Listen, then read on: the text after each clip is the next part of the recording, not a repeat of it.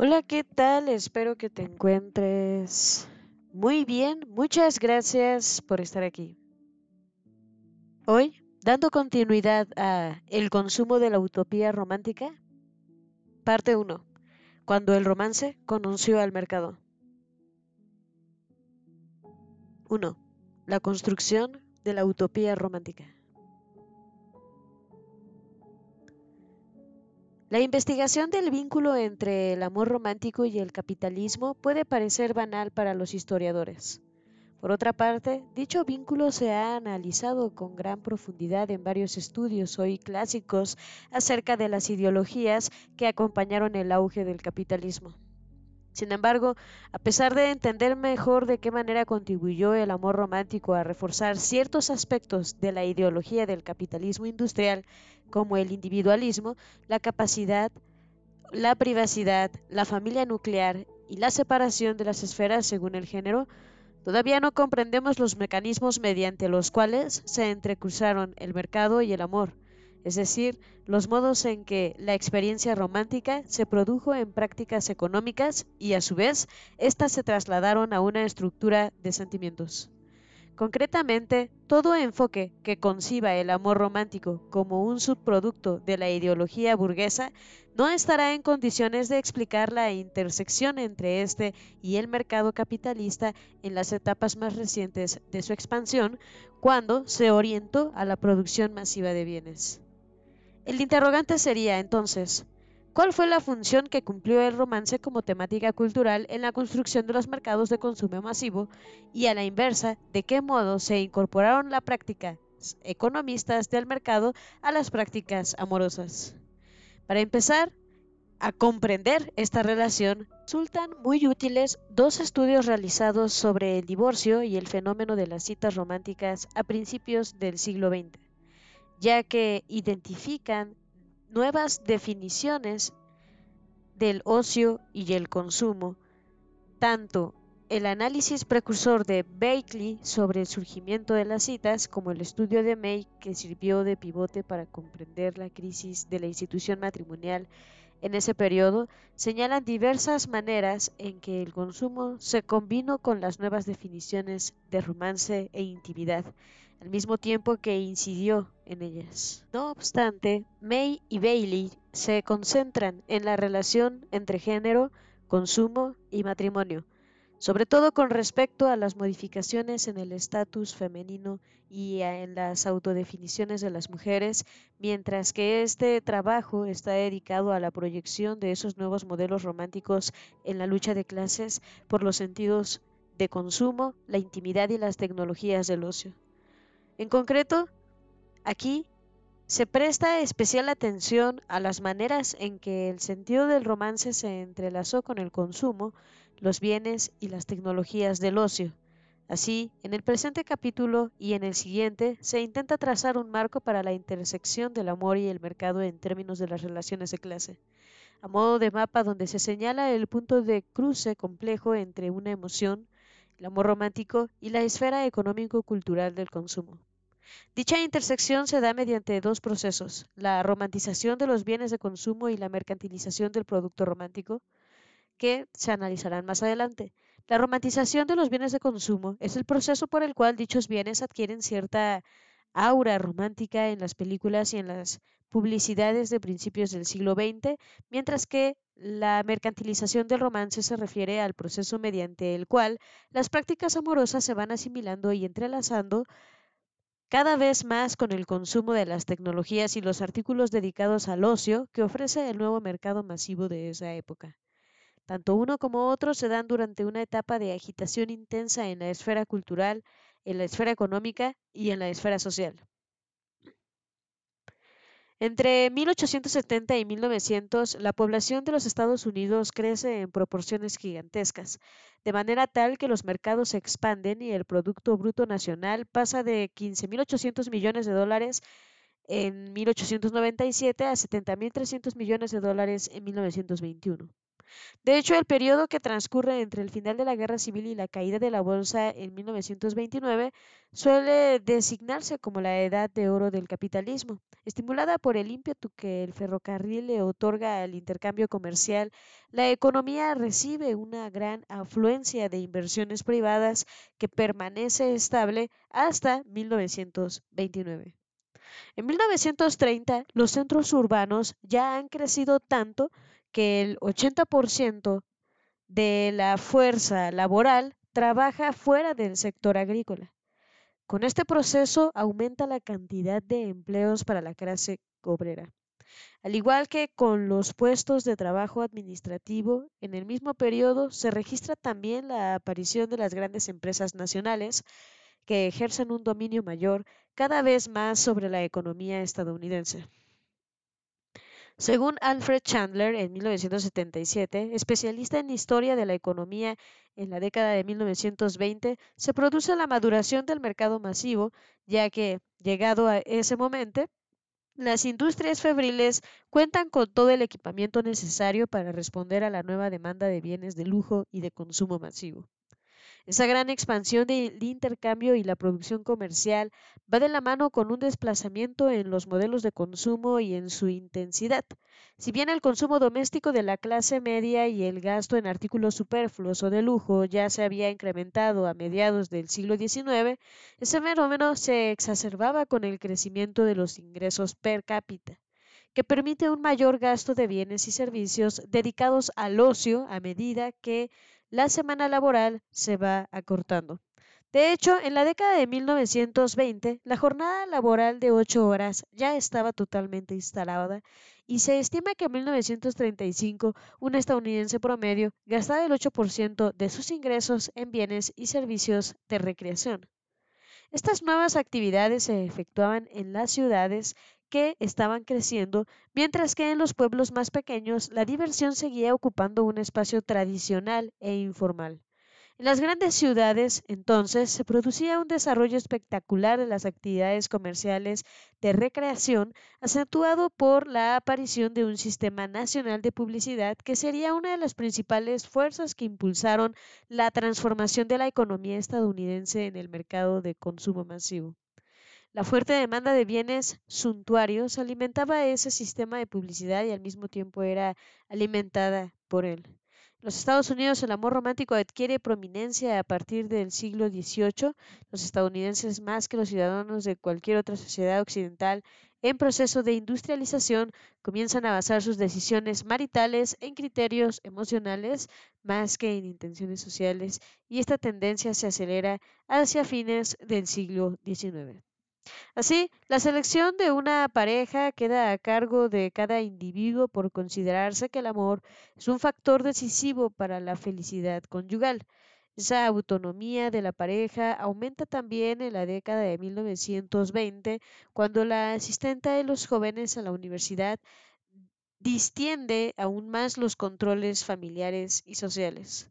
En este sentido, el surgimiento de una esfera social independiente para la cultura joven va legitimando las relaciones íntimas con personas del sexo opuesto en tanto elemento intrínseco de la socialización para la vida adulta.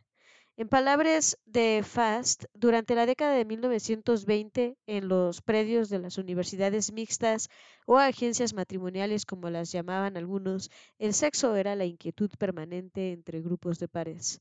La clase media empezaban a distenderse las buenas costumbres victorianas y algunas prácticas tales como las citas románticas y el contacto físico sin coito aparecían como formas aceptadas de exploración sexual previa al matrimonio. Por otro lado, al descenso de las mujeres en el plano educativo y su ingreso en la fuerza laboral explican en parte por qué se debilita la adhesión a la ideología victoriana de las esferas separadas según el género. La modificación de las costumbres sexuales y el incremento de la presión para lograr la igualdad entre hombres y mujeres en la esfera, pública son dos factores que a su vez afectan al modo en que estas últimas deciden pasar el tiempo libre. En efecto, las mujeres comienzan a realizar las mismas actividades de recreación que los hombres y se colocan a la par de ellos en tanto integrantes de aquello que la historiadora Kathy Pace ha definido como un espacio heterosocial. La comercialización cada vez más generalizada del ocio fomenta estas nuevas actividades heterosociales. De hecho, durante el periodo transcurrido entre 1880 y 1890, se registra un aumento rotundo en la cantidad de salones de baile, parques de diversiones y cines. Sin embargo, la industria del ocio consolida su poderío económico solo en 1910, cuando algunas de sus ramas, como la cinematográfica, ponen en eh, en marcha ciertas prácticas monopólicas. Por último, las nuevas tecnologías reestructuran el paisaje central y cultural de los Estados Unidos a principios del siglo XX con inventos como el teléfono, la máquina de escribir, la imprenta de alta velocidad, el fonógrafo, la radio, la fotografía y el cine que amplían el acceso del público a la cultura masiva mediante los diarios, revistas, las canciones populares y las películas. Todas esas modificaciones culturales, sociales y económicas contribuyen a transformar el sentido del amor que comienza a incorporarse de manera progresiva a la cultura emergente de los medios de comunicación y el mercado masivo. Si bien el presente análisis se basa en estudios anteriores sobre el amor, puede distinguirse entre ellos en tanto pone el acento sobre la interacción de los diferentes significados del amor en diversos medios, como la publicidad, las revistas y el cine. En esta línea, el principal argumento que sostenemos es que las prácticas de consumo adoptan, una multiplicidad de significados, los cuales pueden revelarse y desentrañarse examinando los medios masivos de comunicación. Ahora bien, las transformaciones en el sentido del amor están caracterizadas por los siguientes fenómenos. La secularización del discurso amoroso, ya que el amor se desprende de la religión, la creciente importancia del amor como tema en la cultura de masas, sobre todo en el cine y en la publicidad, la asociación del amor y el consumo, o más concretamente la romantización de los bienes de consumo, la inclusión de conceptos como intensidad y diversión en las nuevas definiciones del romance, el matrimonio y la vida doméstica. Todas estas transformaciones culturales articulan una nueva utopía del amor romántico que luego adquirirá carácter generalizado y dotará de un nuevo significado a varios actos de consumo.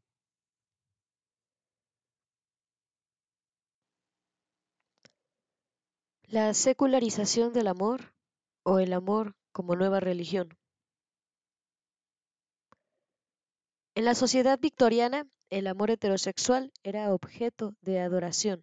Constituía una suerte de deidad a la cual los victorianos estaban dispuestos a dedicarle la propia existencia. Basta con leer los siguientes fragmentos de revistas publicadas a principios del siglo XX para observar que el amor heterosexual ocupaba una posición privilegiada en las vidas de los hombres y las mujeres de clase media. No hay corona sobre la tierra tan resplandeciente de magnificencia como la gloria que corona la vida humana, el amor mutuo y recíproco entre un hombre y una mujer. El amor más grandioso, el que existe entre un hombre y una mujer, es necesariamente, según entiendo, el tipo de amor más elevado que se puede alcanzar en la juventud de una mujer. Debería ser el momento de mayor plenitud y florecimiento, el resultado final de todos nuestros años de juventud. Todos los otros tipos de amor no son más que una preparación para este. En efecto, el amor representa un concepto central para la conciencia de sí en la era victoriana, ya que a través de él las personas aprendían a conocer no solo a su pareja, sino a su propio yo. Funcionaba como un modelo de expresión auténtica, aunque restringida, del mundo interior de los sujetos, a la vez que constituía un medio para alcanzar la perfección espiritual, como lo demostraba la asociación constante del discurso romántico con los valores y las metáforas de la religión. Este entrelazamiento del discurso religioso con el amoroso se extiende aún en las primeras décadas del siglo XX, como se observa en los siguientes fragmentos de revistas de la época. No existe amor verdadero que no tenga recompensa alguna, pues incluso en los casos en que nos niega el amor correspondido, nos quedan todas las otras bellas recompensas que acompañan ese sentimiento. La nobleza y los ideales elevados que nos otorga el amor, el goce de servir al prójimo, la mayor comprensión y la mayor riqueza y plenitud de nuestra vida. El amor sagrado puede y debe ser una llama. Nuestro Señor es un fuego abrasador y nuestro Señor es amor y el amor humano, la pasión pura que Dios nos ha otorgado como un don, puede y debe ser una llama abrasadora que consuma nuestra lasciva y nuestro salvajismo para consagrar nuestros placeres humanos más apreciados. En efecto, el amor romántico aparece en las revistas de la época destinadas a la clase media como un sentimiento religioso capaz de sublimar los instintos animales y elevar el alma mediante la dedicación permanente al ser amado. Ahora bien, esos ideales se expresan en el marco de la división de géneros en esferas separadas, propio de la sociedad victoriana, y presentan el amor en términos de las tareas femeninas, que enriquecen y elevan el espíritu, lo que a su vez ofrece un modelo de pureza sexual y espiritual para las mujeres. La secularización del amor o el amor como nueva religión. En la sociedad victoriana, el amor heterosexual era objeto de adoración. Constituía una suerte de deidad a la cual los victorianos estaban dispuestos a dedicarle la propia existencia. Basta con leer los siguientes fragmentos de revistas publicadas a principios del siglo XX para observar que el amor heterosexual ocupaba una posición privilegiada en las vidas de los hombres y mujeres de clase media. No hay corona sobre la tierra tan resplandeciente de magnificencia como la gloria que corona la vida humana, el amor mutuo y recíproco entre un hombre y una mujer. El amor más grandioso, el que existe entre un hombre y una mujer, es necesariamente, según entiendo, el tipo de amor más elevado que se puede alcanzar en la juventud de una mujer. Debería ser el momento de mayor plenitud y florecimiento, el resultado final de todos nuestros años de juventud. Todos otros tipos de amor no son más que una preparación para este. En efecto, el amor representaba un concepto central para la conciencia de sí en la era victoriana, ya que a través de él las personas aprendían a conocerse no solo a su pareja, sino su propio yo. Funcionaba como un modelo de expresión auténtica, aunque restringida. El mundo interior de los sujetos, a la vez que constituía un medio para alcanzar la perfección espiritual, como lo demostraba la asociación constante del discurso romántico con los valores y las metáforas de la religión. Este entrelazamiento del discurso religioso con el eh, amoroso se extiende aún más en las dos primeras décadas del siglo XX, como se observa en los siguientes fragmentos de revistas de la época. No existe amor verdadero que no tenga recompensa alguna, pues incluso en los casos en los que nos niegan el amor correspondido, nos quedan todas las otras bellas recompensas que acompañan ese sentimiento. La nobleza, y los ideales elevados que nos otorga el amor, el goce de servir al prójimo, la mayor comprensión y la mayor riqueza y plenitud de nuestra vida. El amor sagrado puede y debe ser una llama. Nuestro Señor es un fuego abrasador y nuestro Señor es amor y el amor humano, la pasión pura que Dios nos ha otorgado como un don, puede y debe ser una llama abrasadora que consuma nuestra lasciva y nuestro salvajismo para consagrar nuestros placeres humanos más apreciados. En efecto, el amor romántico aparece en las revistas de la época destinadas a la clase media como un sentimiento religioso capaz de sublimar los instintos animales y elevar el alma mediante la dedicación permanente al ser amado. Ahora bien, esos ideales se expresan en el marco de la división de géneros en esferas separadas, propio de la sociedad victoriana, y presentan el amor en términos de las tareas femeninas que enriquecen y elevan el espíritu, lo que a su vez ofrece un modelo de pureza sexual y espiritual para las mujeres. No obstante, a medida que la religión va dejando de ocupar un lugar central en la sociedad durante las últimas décadas del siglo XIX y las primeras del siglo XX, el amor romántico se va arrastrando inevitablemente por la nueva ola de la secularización. La temática del altruismo, el sacrificio y el idealismo va quedando cada vez más relegada. El amor romántico deja de presentarse en términos del discurso religioso en el mismo momento en que comienza a cumplir una función primordial para la cultura de la época. Es más, según algunos historiadores, reemplaza a la religión como punto central de la vida cotidiana. Listra sugiere que dicho proceso se inicia en el siglo XIX y constituye un factor decisivo en la secularización del vínculo entre hombre y mujer. Para ella, sobre todo durante el cortejo, se puede constatar que el amor romántico contribuye a reemplazar a Dios por el amante como símbolo central de la significación máxima. En la nueva teología del amor romántico, los enamorados se transforman mutuamente en divinidades. Albert Ellis, por su parte, avanza aún más al arriesgar que, combatiendo las restricciones que impone una religión todopoderosa, el amor romántico a la larga logra transformarse casi en una religión por derecho propio. En este sentido, una vez que el discurso religioso y la ideología de las esferas separadas dejan de constituir su marco ideológico principal, el amor romántico se transforma en un valor independiente de otros elementos. La cultura de las masas lo convierte en uno de los mitos más generalizados de la vida estadounidense contemporánea. La potencia de esta mitología surge en parte de la nueva ecuación entre felicidad individual y amor. Los sentimientos de la siguiente lectora de 1931 podrían hacerse extensivos a los de muchas otras. Para mí no cabe duda que un matrimonio feliz es la mejor manera de alcanzar la felicidad verdadera. Los 10 años que he pasado con mi marido superan todo lo demás. La asociación sistemática que se registra entre el amor, el matrimonio y la felicidad difiere de las representaciones características del siglo XIX en las que el amor aparece con mayor frecuencia como un sentimiento trágico. En la popular novela de Charlotte Temple de Susan Haswell Ronson, por ejemplo, un oficial seduce a una joven virtuosa para luego abandonarla y dejarla en manos de un destino desgraciado y funesto. En la historia se enseña que el amor romántico es una emoción peligrosa. Conduce a las peores calamidades si no se lo controla con la razón y la virtud.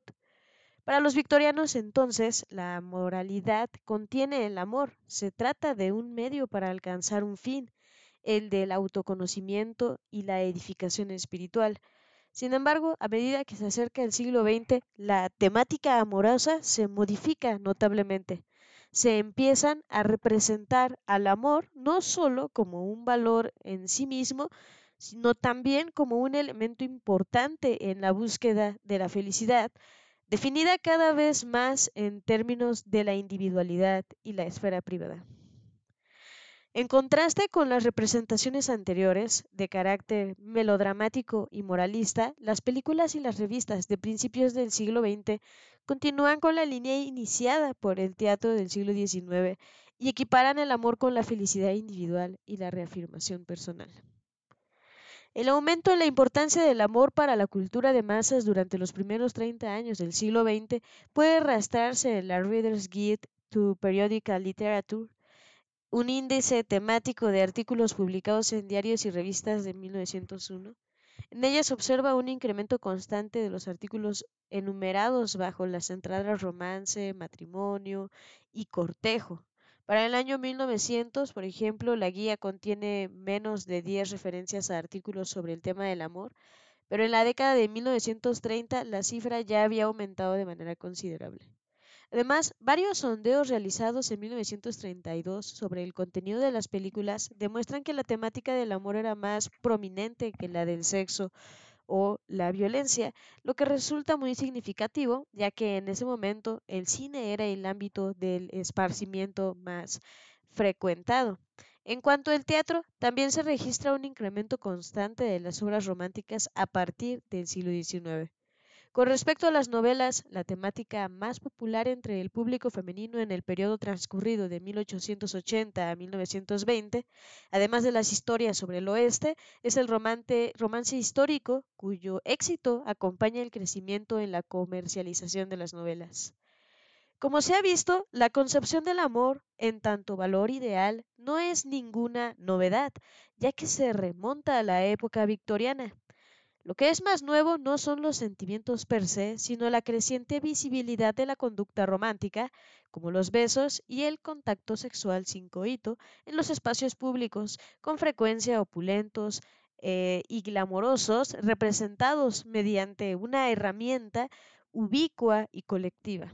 Los medios masivos de comunicación. Asimismo, resulta novedosa la fusión de dicha conducta con los valores opuestos a la reserva moral y sexual de los victorianos. La cultura de masas no crea el ideal del amor ni lo infunde en los actores sociales del periodo, pero sí transforma ese antiguo ideal en una utopía visual que combina la fantasía romántica con ciertos elementos del sueño americano, como lo son la opulencia y la confianza en sí mismo. Así, aunque la temática del romance no nace con el cine, este proviene de una oferta interminable de películas sobre el amor.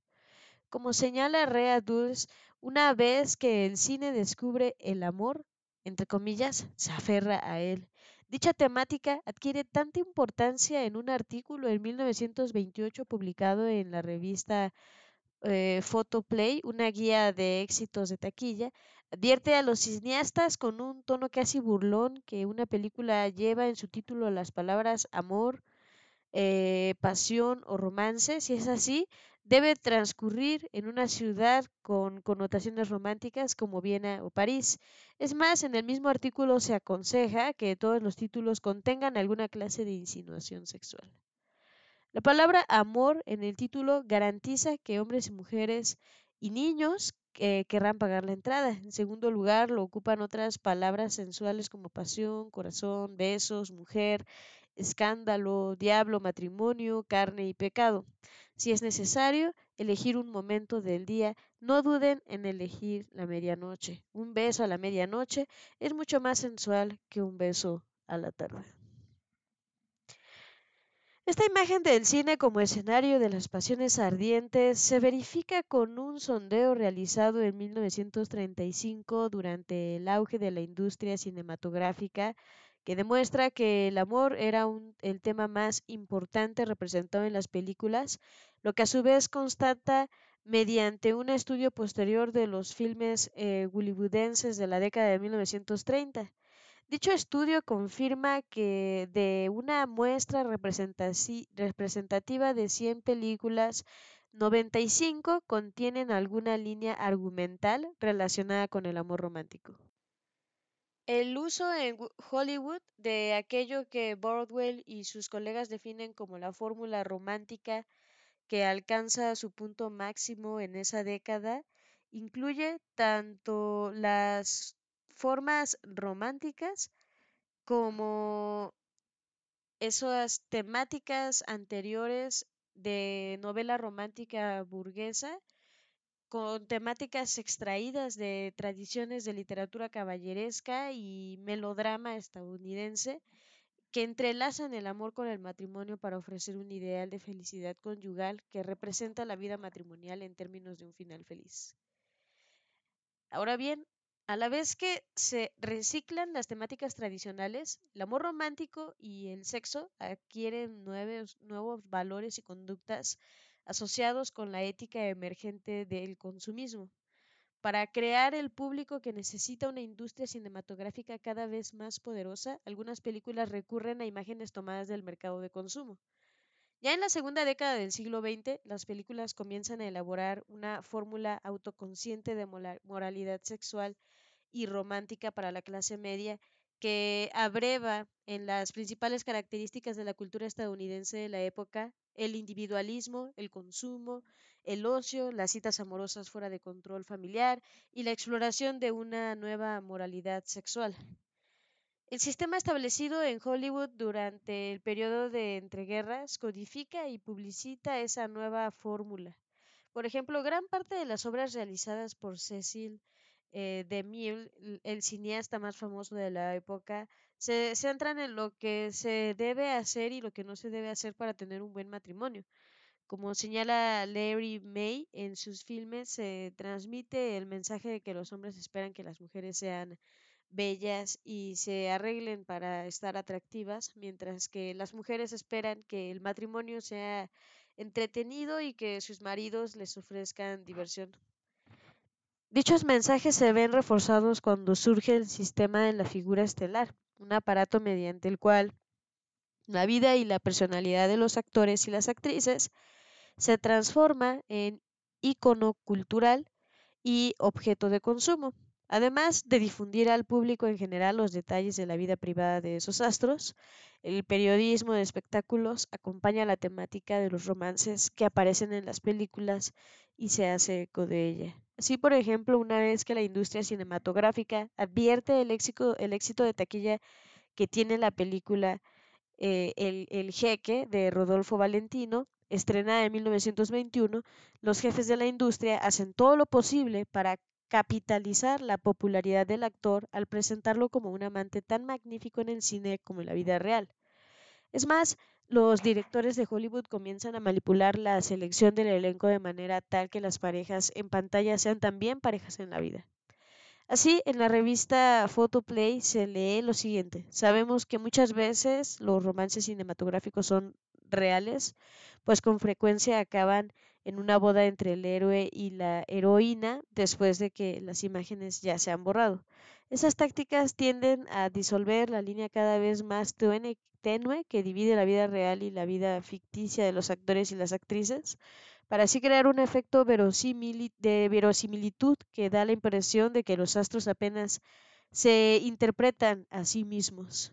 Cuando las figuras estelares de las películas llevan el mismo tipo de vida glamorosa que muestran en el cine, esta no solo ejemplifica lo que es el romance per se, sino que sirve para reconciliar dos ideas en eh, apariencia contradictorias.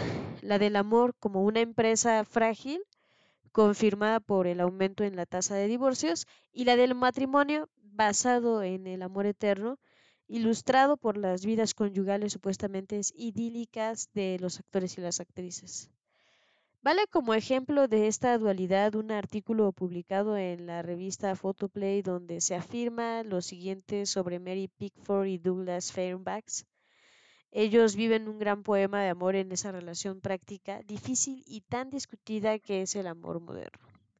Como se observa, los astros del cine ayudan a legitimar el nuevo vínculo entre romance y consumo, de hecho, existen pocas parejas en la historia estadounidense que hayan encarnado, el romance ideal tan bien como lo hicieron Pickford y Fairbanks. Aquello que los transformaba en la pareja ideal era precisamente el hecho de que reunían los requisitos deseables y a la vez contradictorios de la cultura consumista, el consumo y la felicidad conyugal eterna. La mansión exótica y lujosa que tenían en Hollywood llamada Pickfair era el espacio ideal para la pareja ideal. Ahora bien, Fairbanks y Pickford no fueron la única pareja hollywoodense que contribuyó a elaborar la asociación entre el romance, el matrimonio y el consumo. Esta combinación funcionó como modelo paradigmático de todas las parejas ideales. Otro ejemplo semejante es el de la actriz Vilma Banky y el actor Rod LaBosque, según la revista Photoplay, aparte de su amor y su profesión, el dinero es el asunto más importante entre ellos. Vilma anunció con sinceridad que quieren ser muy ricos. Por otro lado, el sistema de las figuras estelares refuerza la conexión del amor romántico con el nuevo ideal de la belleza, impulsado por la publicidad, ya que los actores y las actrices presentan sus caras y sus cuerpos a la promoción de productos de belleza mediante el respaldo comercial de dichos productos. En este ámbito también aparecen muchas parejas publicitarias que el público reconoce como parejas en la vida real y en el cine. Al combinar la belleza, el glamour, la juventud, la riqueza, el consumo copiscuo y la diversión permanente, estas figuras estelares representan el ideal de la pareja perfecta para la cultura consumista. Por lo tanto, la industria cinematográfica, en etapa de expansión, explota la temática del amor, el matrimonio y la felicidad en términos del consumo, la diversión y el ocio, al mismo tiempo que trabaja en equipo con la industria publicitaria, también en auge, para poner estas ideas a disposición de un público deseoso de aprender y adoptar nuevas normas de conducta sexual y romántica.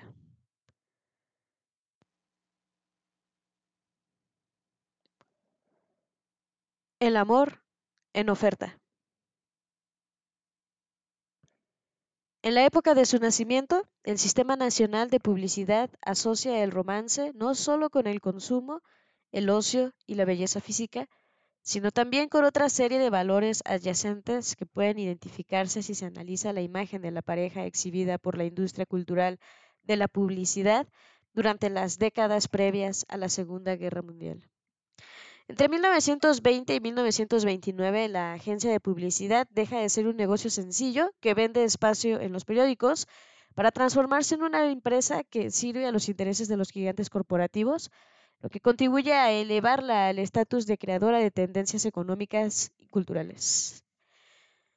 Si bien resulta complejo puntualizar la contribución directa de la publicidad al desempeño de la economía, es casi indudable que ésta ayudó a transformar el mercado en un sistema nacional y más tarde internacional para la circulación de imágenes y significados compartidos. Como advierte Robert Darton, se puede aprender mucho sobre las actitudes si se estudia la estrategia de apelación, los valores invocados por la redacción de las frases empleadas en la publicidad. Un análisis de los avisos publicitarios con imágenes de parejas sirve para ilustrar cómo fueron cambiando los ideales en torno al amor. Estas imágenes nos revelan que la pareja estaba vinculada, primero, con los productos domésticos y la comunidad del hogar, y segundo, con los productos para la expresión y el desarrollo del yo. En las revistas destinadas a la clase media como Saturday Evening Post, eh, Ladies Home Journal, la imagen de la pareja en general se presenta en conexión con productos y aparatos eh, domésticos como los cereales, el pan, la vajilla, los refrigeradores, los lavarropas y los muebles, mientras que los productos para la expresión del yo aparecen con menos frecuencia, al menos durante la década de 1920. A diferencia de ellas, las revistas para la clase obrera como Photoplay Publicitan menos productos domésticos y muchos más productos de moda y belleza, como jabones, champú, desodorantes, enjuagues bucales y cremas para la piel. En efecto, las imágenes publicitarias de la revista Photoplay a principios del siglo XX exhiben un vínculo notable entre el amor romántico y el estilo florido que, según Katie Pace, caracteriza a las mujeres de la clase trabajadora en esa época. Casi invariablemente, ya sea que se promocione un champú, un jabón, una crema facial, un perfume o una marca de ropa, los avisos muestran una pareja abrazada, el hombre de smoking y la mujer vestida de gala con collar de perlas, un estilo que aún hoy representa el lujo y el glamour.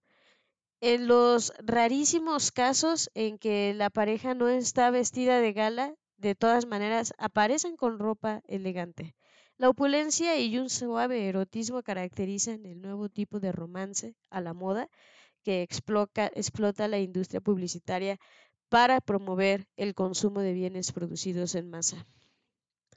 Hasta la década de 1930, los productos domésticos y los productos para la expresión del yo representaban dos sistemas de valores en competencia. Por un lado, la moral victoriana de la clase media y por otro, la nueva moral influida por los valores de la clase obrera y de la sociedad de consumo promovida por los medios masivos. Mientras que los victorianos rechazaban el nuevo etos como con vehemencia, sus defensores enaltecían el consumo y la sexualidad, a la vez que cuestionaban la ideología de las esferas separadas, mediante la cual se consagraban el hogar, la familia, el trabajo arduo y la división de géneros. De hecho, la oposición temática y virtual entre los productos domésticos y los productos para la expresión del yo articulaba una oposición más amplia, aún y en cierto punto novedosa, aquella que se daba entre el matrimonio y el amor romántico. En los avisos de productos domésticos resulta evidente que la pareja está casada, pero el estado civil de las parejas que aparecen en los otros avisos con frecuencia es ambiguo.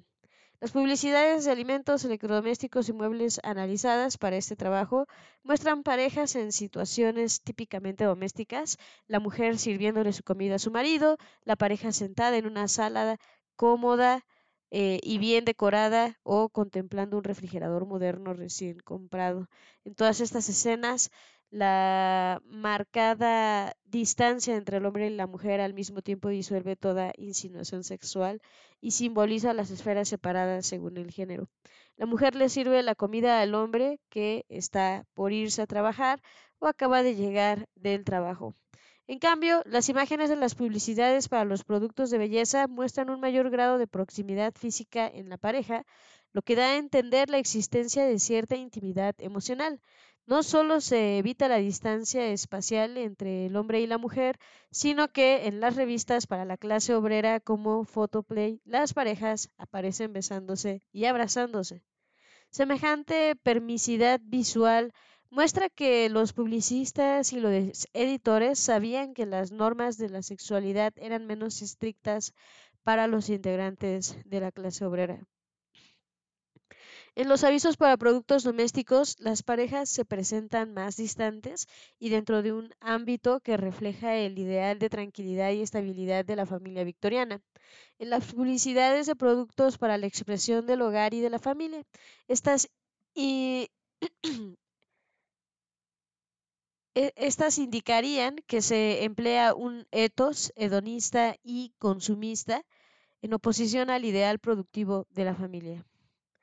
Todo para motivar la compra de dichos artículos. En efecto, los productos de belleza y sus publicidades ofrecían los medios para la puesta en acta de nuevas concepciones del yo. El auge del consumismo coincide con el periodo entre guerras, cuando el yo se transforma en el centro y el espacio simbólico de la cultura, el dominio que contiene y expresa la propia identidad social. En el marco de ese nuevo etos se impulsa a los individuos a expresarse de manera creativa y auténtica. El amor romántico y la belleza física ya no se conciben como medios para alcanzar el matrimonio y formar una familia, sino como ventajas en ese proceso constante que Irving Goffman ha denominado la presentación de la persona. Los nuevos avisos incitan a quienes los leen, en su mayoría mujeres, a utilizar los productos para la expresión del yo como armas de seducción y de reafirmación. Véanse, por ejemplo, los siguientes textos de publicidades. Magnética, misteriosa, la fragancia sutil, tejió un hechizo irresistible. Aviso publicado por la revista Photoplay 1930, más cautivadora que la mera belleza. Aviso de un perfume por la misma revista. La belleza es romance. Eh, ¿Es posible cambiar lo que un hombre piensa de nuestra personalidad? Para mí, el milagro lo hizo una fragancia sutil y deliciosa. Igual la misma revista, como se observa, el vínculo entre belleza y romance se hace extensivo también al deseo de expresarse, y el nuevo nexo entre estos tres elementos se ve impulsado a su vez por la cultura consumista. De esta manera se utiliza el amor para reforzar una definición del yo centrada en los bienes que ofrecen juventud, belleza, encanto, glamour y poder de seducción. Ahora bien, estas imágenes publicitarias no se limitan a asociar el amor de modo sistemático con la creatividad, la espontaneidad, la belleza y la juventud, sino que también incluyen temáticas de las emociones, las aventuras, el exotismo y las experiencias internas por puro placer. Todos esos temas se pueden alinear bajo el mismo eje simbólico que se ha definido como eh, antiinstitucional, hedonista o en términos de Lers, antimodernista. Esta nueva conexión puede observarse en el siguiente texto correspondiente a un aviso para una película de 1926. ¿De qué sirve la lucha por la vida si uno no gana una aventura romántica mientras puede disfrutarla? Aunque gane una fortuna, seguirá siendo un fracaso si nunca amó. El cruce del amor y el romance con la temática del hedonismo y el antimodernismo marca el desplazamiento de una moral victoriana hacia una moral consumista o hedonista que fomenta el placer de manera activa en lugar de concebirlo con ambivalencia. Hasta mediados de la década de 1920, las revistas destinadas a la clase media tendían a adoptar un etos correspondiente al consumidor victoriano y conservador, y congruente con los ideales y los valores de la familia. Ahora bien, a medida que fueron acercándose al estilo rimbombante de las revistas para la clase obrera, donde resonaba el etos consumista, en ellas comenzó a intensificarse el estilo romántico para la representación de las parejas y empezó a aumentar de manera considerable la cantidad de publicidades para productos de belleza, como se observa en el contenido explícitamente hedonista del siguiente aviso publicitario en la revista Saturday Evening Post en 1931. Vaya al cine y déjese llevar.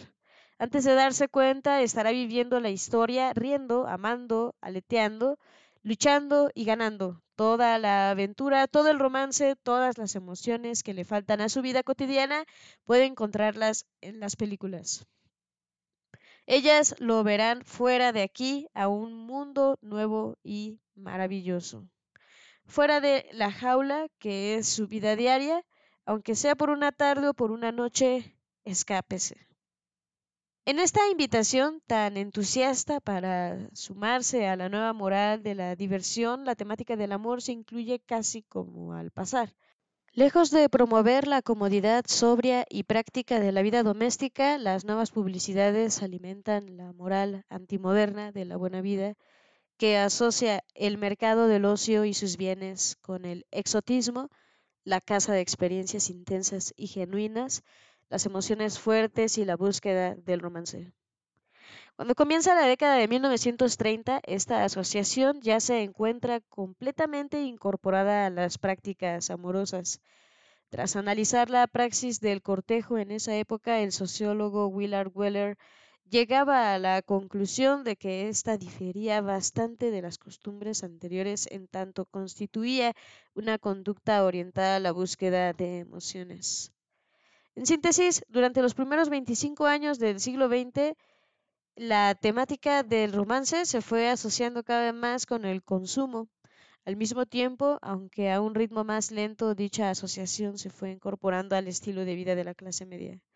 En ese periodo ocurrió también que las publicidades de productos para la expresión del yo promovieron nuevos modelos de romance en los que se despegaba lo más romántico de la vida doméstica, de la religión, de la ideología que consagraba las esferas separadas según el género y hasta del propio matrimonio. Al presentar un contraste entre el tedio del matrimonio y la emoción del romance, esas publicidades construían una imagen negativa del primero. Así, la temática del romance se empleaba para promover gran variedad de productos en un proceso que aquí definiremos como la romantización de los bienes de consumo. Según se observa en las imágenes analizadas, el aura del romance impregna dos niveles de consumo. Por un lado, el consumo del producto que se promociona, lo que hemos denominado consumo manifiesto. Por otro lado, el romance se asocia también con un tipo de consumo al que no se hace referencia explícita, se trata de la actividad que está realizando la pareja, que con frecuencia corresponde al consumo de ocio. Este segundo tipo de consumo equiparado con el romance, pero de manera implícita, lo hemos denominado consumo colateral. En todas las imágenes, el hombre y la mujer aparecen bien vestidos, maquillados y adornados con joyas y accesorios costosos. Por lo general están realizando alguna actividad de ocio que se presenta como equivalente al romance y la intimidad. Entre ellas podemos mencionar una cena en un restaurante fino, un trago en un bar o en un salón elegante, un paseo en auto, un picnic, un viaje, unas vacaciones, una salida al cine y el baile, que era una forma de esparcimiento muy difundida en ese periodo, sobre todo en los salones. Estas actividades colaterales que se utilizaban eh, como apoyo ya para promocionar de manera explícita productos tan diversos como un champú, una crema de belleza, un auto, un aceite para autos o una marca de cereales, constituyen también en sí mismas acto de consumo, aunque no se les presente directamente así.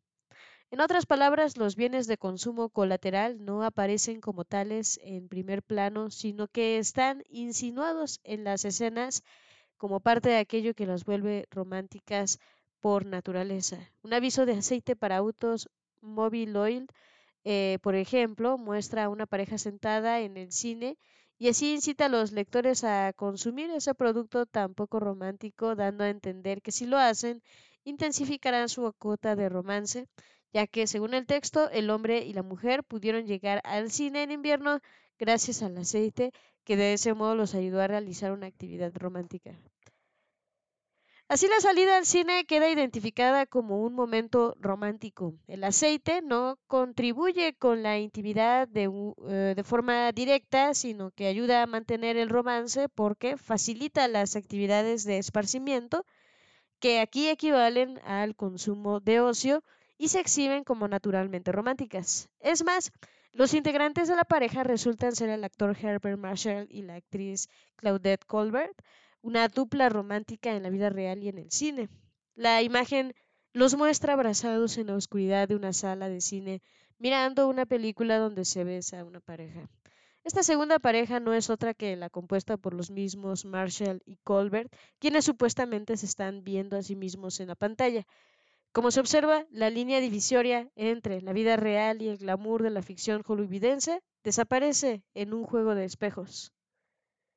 Ahora bien, resulta importante señalar la existencia del consumo colateral, en tanto este sirve para ilustrar con qué intensidad de la aura romántica aplicada a tantos otros bienes fetichiza también las actividades de esparcimiento. El romance se utiliza como herramienta para multiplicar los actos de consumo sin que ello sea visible, al mismo tiempo que se emplea para reafirmarlos es decir, se transforma en un punto de partida para varios actos de consumo, manifiesto y colateral que se potencian mutuamente como se da por sentado el carácter deseable del romance. El ocio y el estrellato eh, móvil eh, toma prestados esos elementos para promocionarse, mientras que el valor de estos últimos se ve reforzado gracias al uso que se hace de ellos en la publicidad del aceite. En segundo lugar, como nunca se expone el trasfondo económico del consumo colateral, este queda alienado bajo el velo de las experiencias o interacciones entre hombres y mujeres. En este sentido, más que representar operaciones económicas, la salida al cine o al salón de baile simbolizan la intimidad y el paseo en auto encarna la aventura romántica y las emociones. El siguiente texto, correspondiente a un aviso de jabón en polvo que se publicó en la revista Photoplay en 1930, demuestra cómo se transformó a los productos comunes y corrientes en puntos de partida para el consumo colateral. ¿Por qué será que tantas jóvenes esperan el momento justo para el romance? ¿Por qué creen que la luz de la luna, la música y el ambiente son fundamentales? El romance está en todas partes las tardes en la playa, las caminatas por el campo y hasta los más sencillos picnics pueden ser buenas oportunidades, pero siempre hay que estar estupenda. Así, la presentación colateral de romance se basa en la ecuación inconsciente entre este y el consumo de ocio. Para la tarde en la playa, la caminata en el campo y los picnics sencillos se requería de un auto de tiempo libre y de dinero. Los elementos básicos del romance quedan definidos en términos vagos y esencialmente imprecisos, relacionados con aquello que Leis, Klein y Jaley definen como combinaciones de atributos que se agrupan en torno a la temática del lujo, la sencillez de la vida pastoral y la búsqueda de emociones. Para emplear el lenguaje de la eh, sociología marxista, los actos de consumo colateral fetichizan el romance al negar su trasfondo económico y las relaciones sociales que lo, que lo generan. Así, los que quedan sumidos en esas combinaciones de atributos no son únicamente los productos que se promocionan de manera directa, sino también los múltiples actos de consumo que definen al romance y se equiparan con este de modo implícito. Con el fin de naturalizar las actividades románticas que se presentan para el consumo colateral, la publicidad emplea como trasfondo tres combinaciones de atributos. El glamour y la elegancia en relación con los bienes de lujo, sobre todo la ropa y las joyas, la intensidad y las emociones en relación con la naturaleza y los viajes. Cuando la pareja aparece en un barco o en el campo, y tres, la intimidad y el romance en relación con todas las cenas a la luz de la vela o las salidas al cine o a los salones de baile. Todas estas combinaciones en ellas forman parte de la nueva temática cultural del antimodernismo, caracterizada por las imágenes de la naturaleza, la sencillez, la velocidad, la aventura, el exotismo, la diversión y la intensidad. Los cambios en las representaciones del romance nos dan ciertos indicios con respecto a las transformaciones en los modos de concebir el matrimonio y el amor. En el periodo estudiado, este último, que se presenta como un ingrediente natural y necesario del primero, al mismo tiempo se construye como un elemento que queda por fuera de aquel. En la cultura popular estadounidense existe una tradición que presenta el amor y el matrimonio como elementos opuestos. Dicha oposición se registra en los melodramas más difundidos entre las clases bajas durante el siglo XIX, que exigen a las parejas, eh, perdón, exhiben a las parejas conyugales inmersas en violentas batallas domésticas. Sin embargo, en el contexto de la publicidad, ese viejo adagio adquiere un nuevo matiz si bien se ofrece una imagen mm, positiva del matrimonio, ya que la familia constituye un grupo de consumo más numeroso, también se lo muestra como una amenaza potencial al frenesí de la pasión, frenesí de la pasión entre comillas. Los avisos de la época advierten al lector que la pasión puede disiparse si alguno de los cónyuges, sobre todo la esposa, deja de estar y descuida el aspecto físico y la seducción. Así, en una publicidad de desodorante, donde aparecen una novia y un novio, se lee la siguiente pregunta. ¿Seguirán estando tan orgullosos dentro de cinco años? El amor se enfría cuando el marido o la mujer dejan de preocuparse por la transpiración. Si bien es cierto que en la publicidad actual, ah, hallamos relaciones de causa y efecto igualmente tajantes, ese vínculo entre productos y pasión se forja a principios del siglo XX. Un aviso de jabón publicado en 1924, por ejemplo, se propone convencer a los lectores de que el producto sirve para conservar el romance eh, con el siguiente lema, mantenga el entusiasmo del noviazgo. En el mismo aviso, bajo la imagen de una pareja abrazada, se advierte que, según un famoso novelista, el encanto de toda esposa se pone a prueba tras los primeros dos años de matrimonio. Otra publicidad de jabón en la que también se ve a una pareja abrazada, declara lo siguiente. No se nota que están casados y eso solo se puede decir cuando la mujer es inteligente. Obviamente aquí se insinúa que las mujeres pierden el glamour y el poder de seducción cuando se nota que están casadas. Como señala Roddan en su trabajo sobre el cortejo durante la era victoriana, las parejas de novios posteriores al año de 1900 eh, ya no identifican el hogar con el poder trascendental del matrimonio. Lo que unifica y sostiene a la pareja deja de ser la vida doméstica y pasa a ser la sexualidad.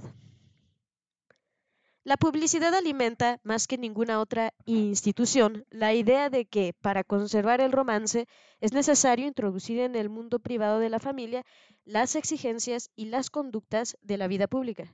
Sin embargo, dicha idea no se limita al campo publicitario. En las revistas de la época también aparecen como temas eh, candentes la oposición del romance con el matrimonio y la manera de conciliar ambas esferas. La relación entre el romance, la sexualidad y el estilo glamoroso se resume en un artículo publicado en 1930 bajo el título ¿Habrá de dejar el romance fuera del matrimonio? Allí, los autores se preguntan con tono lastimoso, ¿es posible que uno se sienta como en casa entre las emociones, la belleza y el glamour del hogar romántico ideal? Asimismo, algunas publicidades llegan al extremo de insinuar que un matrimonio puede mantener el romance por toda la eternidad si consume los bienes adecuados. Semejante argumento se lleva a tal punto que incluso los productos más mundanos aparecen asociados con el romance y la belleza. En un aviso de 1929, por ejemplo, el siguiente razonamiento de carácter eh, bastante enrevesado vincula una marca de fibra de salvado con el amor romántico. En su hogar nunca se perdió el romance. Pasaron los años y su marido siguió adorándola como el primer día, aunque semejante devoción tenía un motivo evidente. Las mujeres saben que algunas posesiones son invaluables y ella las conservaba. Un brillo especial en los ojos, una piel suave, un humor radiante, los encantos que solo puede aportar la buena salud. No es una pena que en tantas mujeres luchen por esa salud y esa belleza sin advertir por qué fracasan. En general, la causa no son las toxinas del organismo, unas sustancias tóxicas, e insidiosas que provienen del estreñimiento. Muchas mujeres padecen este problema y no lo saben. Solo en las conscientes de sus efectos, la piel amarillenta, los ojos resecos, el cansancio, pero el estreñimiento pueden aliviarse y prevenirse sin riesgo alguno miles de mujeres y de hombres se han liberado de las toxinas, han aprendido que su organismo necesita consumir fibra a diario y ya han encontrado la fibra que necesitan en All Brand de Kellogg's. Las publicidades para productos de limpieza empleaban estrategias similares. En 1930 aparecieron numerosos avisos que asignaban a dichos productos la capacidad de darle más romanticismo al matrimonio. Según en sus argumentos, gracias a la eficiencia de sus artículos, la mujer estaba más feliz y por lo tanto mejor dispuesta para el romance con su marido. Los mismos productos que hoy en día se publicitarían sobre la base de la eficacia o las ventajas para la salud en ese momento se promocionaban en función de su capacidad para generar o mantener el romance en la pareja. Esta estrategia se asocian eh, a la constitución de romantizar los bienes promocionados y rendían sus frutos porque aprovechaban la ansiedad con respecto al futuro y a la estabilidad del matrimonio que había surgido en las primeras décadas del siglo XX y que se analizaba en espacios tan distintos como en las publicaciones académicas y las revistas de difusión masiva. En efecto, los consumidores consideraban que el matrimonio era una empresa frágil y que su resultado más probable era el divorcio.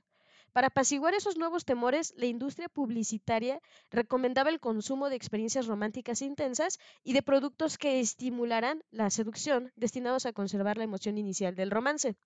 En otras palabras, los avisos publicitarios empezaban a mostrar el matrimonio como un estado natural de aburrimiento, salvo que uno tomara las medidas necesarias para mantener el estímulo de la juventud y la seducción. En ese sentido, por ejemplo, algunos de ellos afirman lo siguiente. Sí, enamorarnos fue bastante fácil, pero nuestro diamante dice que lo vamos a hacer durar. Como el altar del amor y el lugar donde refugiarse de un mundo exterior hostil.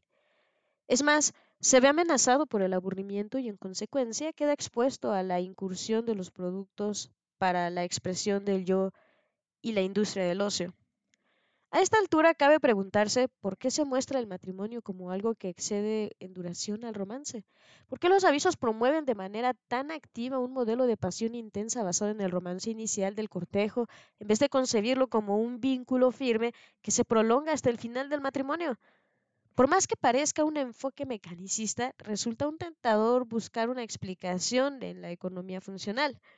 Al prolongar la intensidad del romance incipiente, conectándolo con la seducción y transformando a esta y a la diversión en ingredientes necesarios para un matrimonio feliz, la industria publicitaria prolonga también la necesidad de efectuar prácticas de consumo en pareja. Además, al insinuar que los matrimonios prósperos pueden conservar por siempre la intensidad inicial del romance y la seducción, los avisos dan a entender que esas prácticas deben continuarse durante la vida de casados. A modo de síntesis, en los primeros 40 años del siglo XX, la publicidad y el cine, dos industrias culturales cada vez más extensas y poderosas, desarrollaron e impulsaron un ideal utópico del amor que prescribía un matrimonio emocionante y romántico por siempre, lo cual se prolongaba si la pareja participaba en el dominio del ocio. Esas industrias culturales sirvieron como marco simbólico para que los nuevos ideales sobre la pasión se asociaran y se fusionaran con las nuevas prácticas de consumo. A su vez, la vinculación del romance con el ocio le dio validez a la idea de que la intensidad y la longevidad ya no se excluían mutuamente, puesto que para mantener la primera bastaba tan solo con comprar los bienes necesarios. Como se verá más adelante, esa fusión ideal de la intensidad hedonista con la estabilidad matrimonial se transformaría luego en un punto privilegiado para observar la intersección del amor con las contradicciones culturales del capitalismo. Ahora bien, Cabe preguntarse en qué medida difieren esas imágenes y esas temáticas de las vigentes en periodos anteriores. Aunque en ellas resuenan las poderosas tradiciones previas del individualismo y la exaltación del amor, al mismo tiempo señalan un cambio importante en el imaginario romántico de los estadounidenses. En efecto, los bienes relacionados con el ocio se iban filtrando cada vez más en las definiciones culturales del amor, pero sobre todo la percepción del tiempo y las propias categorías del pensamiento vinculadas con el sentimiento romántico se veían alteradas de manera considerable. El modo de representación dominante del amor romántico dejaba de ser la palabra escrita para comenzar a ser la imagen, mientras que el proceso de cortejo, antes tan extenso, empezaba a diluirse para dar lugar a una atmósfera cultural orientada hacia el presente y saturada por la búsqueda del placer.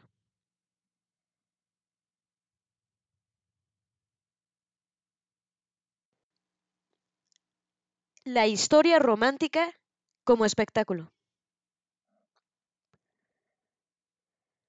Así como el amor en la era premoderna se expresaba mediante la poesía, el teatro o el mito, en el siglo XX se ha tornado un asunto principalmente narrativo y visual.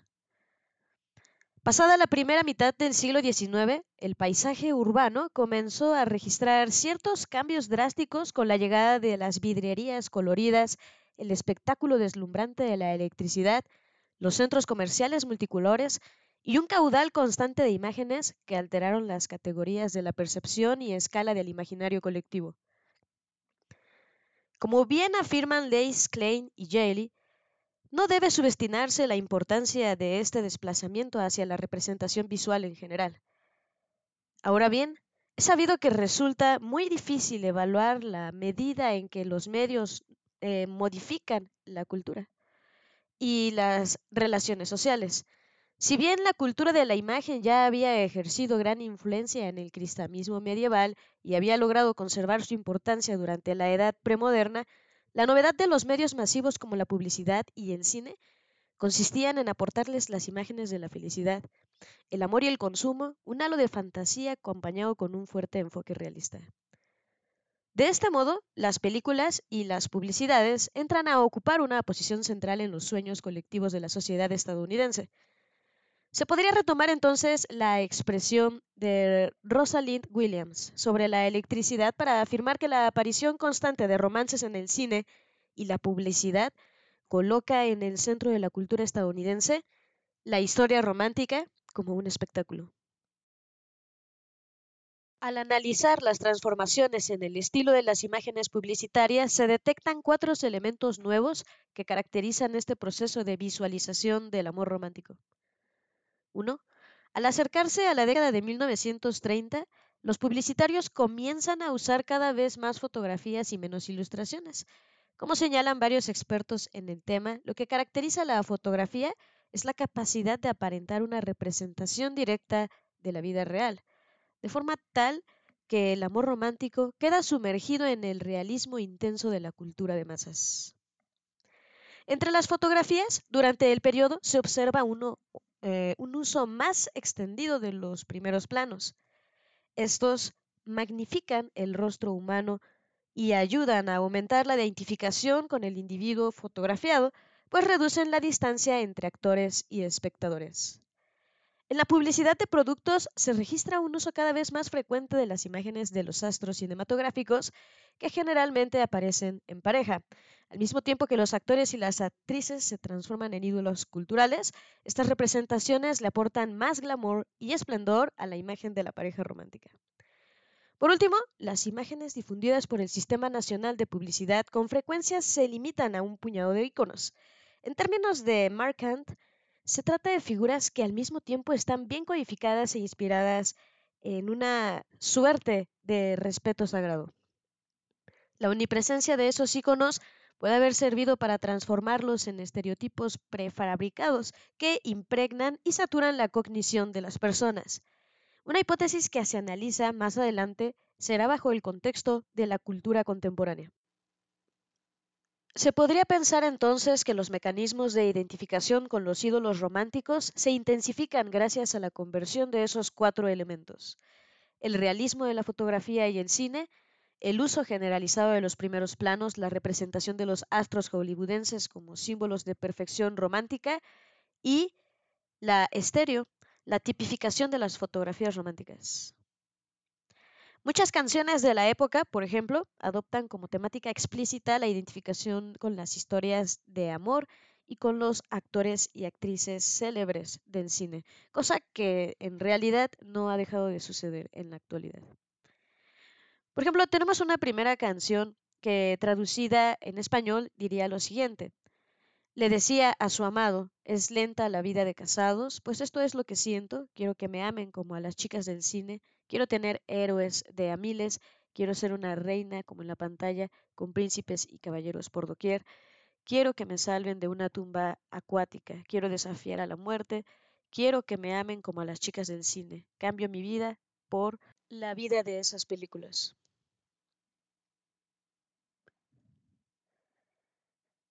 Esta canción, en torno a la diferencia entre el aburrimiento del matrimonio y las emociones del amor cinematográfico, indican que las mujeres se esforzaban por lograr que sus historias de amor verdaderas fueran parecidas a las de las películas.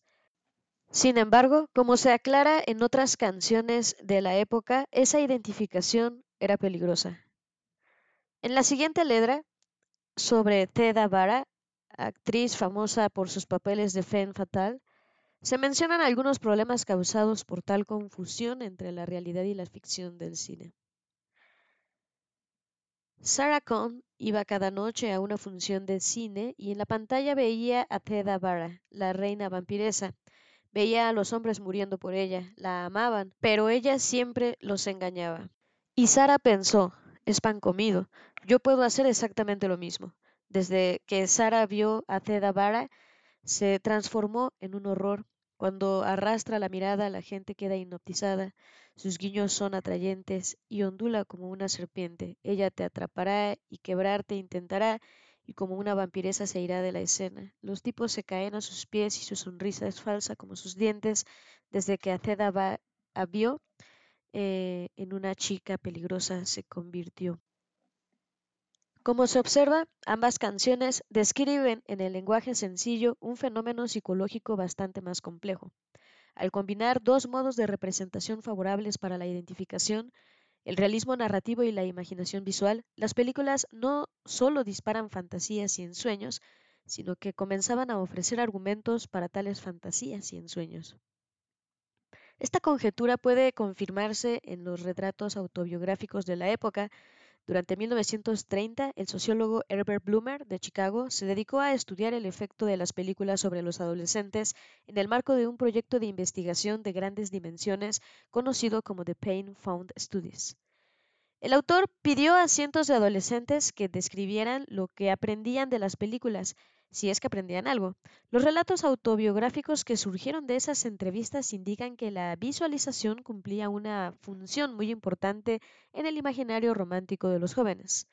A modo de ejemplo, podemos presentar los siguientes textos. Mientras estaba sentado en el aula, soñaba con el héroe de la película y veía que algún día iba a cumplir yo ese papel en la vida real rescatando a alguna de mis compañeras más lindas, las que a mí me gustaba. Me encantaba hacer dibujos todo el tiempo, donde yo aparecía como uno de los protagonistas de la película que había visto.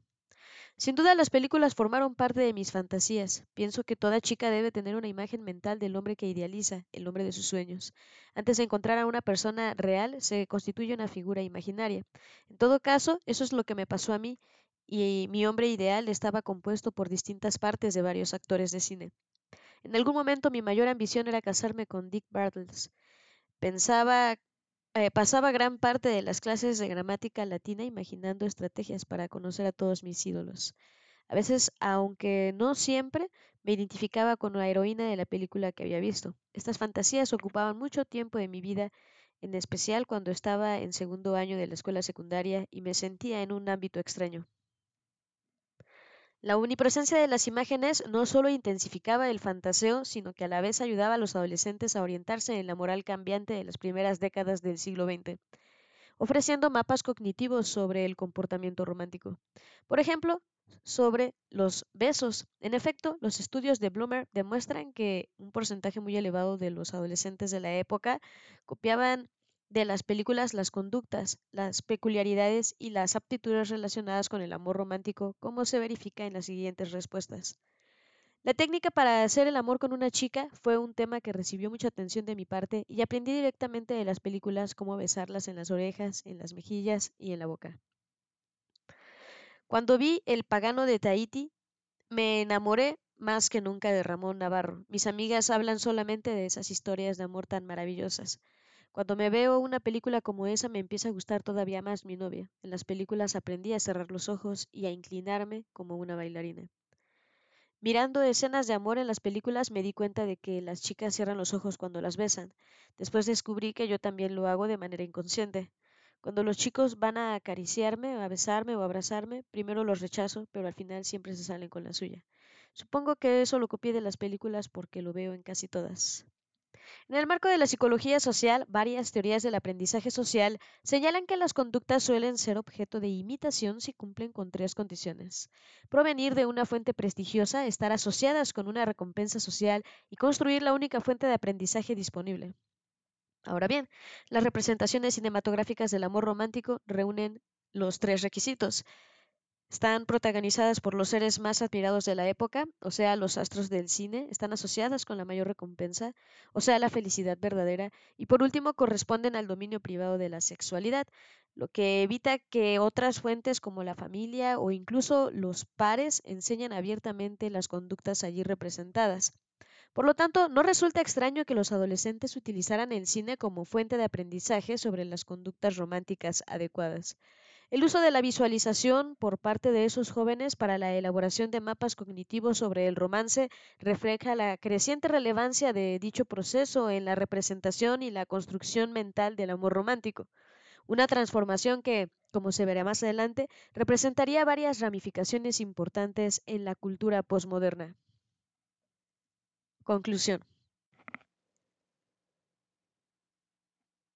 Resulta de gran utilidad trazar un contraste entre el nuevo ideal romántico exaltado por la industria mediática y el ideal de matrimonio que prevale desde el siglo XVIII. Según Lawrence Stone, en esa época casi todos coincidían en que el deseo físico y el amor romántico no eran fundamentos sólidos para un matrimonio próspero, ya que ambos representaban perturbaciones mentales violentas que inevitablemente tendrían poca duración. Incluso en la segunda década del siglo XX se detecta todavía una concepción parecida del matrimonio, como podemos ver en el siguiente fragmento de una revista para buenas amas de casa. La amistad es algo espiritual, no es una exuberancia sentimental ni una ebullición pasional. Es una comunión de intereses en las realidades del carácter. Las relaciones construidas sobre esta base del matrimonio concebido como una amistad son propensas a durar. En el mejor de los casos, el matrimonio es un sacramento de la amistad, más profundo que la pasión, más profundo que el sentimiento, es ese vínculo más intelectual y ético que con razón denominamos amistad. Según se observa en esta cita, el ideal tradicional del matrimonio pretende dejar afuera los sentimientos ardientes pero inestables de la pasión. En el párrafo reproducido, la idea del matrimonio como una amistad resulta menos significativa que la exclusión de todas esas emociones que a partir de 1920 aparecerían precisamente como los elementos esenciales de un matrimonio feliz. Las publicidades que se expresaban en las nuevas actitudes y expectativas de las parejas casadas reafirmaban al mismo tiempo la noción de que la intensidad inicial del romance podía y debía mantenerse mediante el consumo de bienes y servicios dedicados al ocio. Llegada la década de 1930, los avisos de las películas ya insinuaban que el matrimonio, además de cumplir con su función tradicional como marco para la reproducción de la especie, debía reunir requisitos de la pasión, la diversión y las emociones intensas. Todos estos cambios afectan no solo a las definiciones del matrimonio propiamente dicho, sino también a los mecanismos mediante los cuales las personas se enamoran y forman pareja. En la época victoriana, aunque los pretendientes declararan su amor y compromiso desde el principio, el cortejo se concebía como un proceso delicado y extenso, salpicado con una serie de pruebas impuestas por las mujeres a sus candidatos para que éstos demostraran la profundidad y la persistencia de sus sentimientos. Ahora bien, la nueva importancia de la intensidad y la búsqueda de la diversión dejan sin efecto ese sistema de pruebas, a la vez que alteran la percepción del tiempo dedicado al encuentro romántico. El proceso lento, extenso y gradual del cortejo victoriano se ve reemplazado por una perspectiva más orientada hacia el presente. Es más, como los obstáculos formaban parte integral de dicho cortejo, el dolor se consideraba intrínseco al proceso de conocimiento y a la construcción de la pareja, casi por definición. De hecho, los hombres y las mujeres del siglo XIX con frecuencia reconocían que el dolor era fundamental e incluso inevitable en el amor romántico. Y el dolor es precisamente aquello que se elimina de manera lenta pero segura del lenguaje correspondiente al amor hedonista. En la medida en que el placer y las emociones intensas se transforman en características supremas de la experiencia romántica, el dolor, los obstáculos y las dificultades asociados hasta entonces de modo inevitable y necesario con el amor se convierten en elementos inaceptables y sobre todo incomprensibles. La densidad del amor comienza a disolverse en el aire del consumo, el ocio y el placer. Por último, a diferencia de los relatos victorianos sobre el amor, las experiencias románticas del modelo hedonista no suponen un objetivo de autoconocimiento. La idea de que el amor invita a la introspección, a la apertura gradual de la intimidad y al delicado esfuerzo de conocer al otro se ve reemplazada por una visión más extrovertida del romance, orientada hacia un ideal de participación compartida en la esfera pública del ocio. Durante la era victoriana, la introspección y las revelaciones de la intimidad se entrelazan en la trama compleja del amor, mientras que en el eh, periodo siguiente el conocimiento de sí mismo y del otro se ve cada vez más pautado por los nuevos discursos de la psicología y de las ciencias sociales. Como se verá más adelante, esto es sin de la experiencia del amor dentro del yo y lo torna inteligible solo en términos derivados del mercado o de la psicología.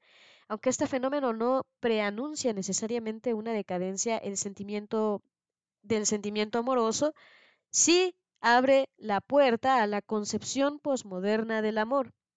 En la segunda parte de este libro se verá que a la condición romántica posmoderna le allanan el camino de diversos elementos como el predominio de las imágenes visuales, la visión hedonista del consumo y la comprensión del tiempo lineal en un presente signado por la intensidad. Y bien, hasta aquí nos vamos a quedar por esta ocasión. Te agradezco muchísimo haberte quedado hasta el final. Acompáñame en el siguiente capítulo. Nos escuchamos. Hasta la próxima.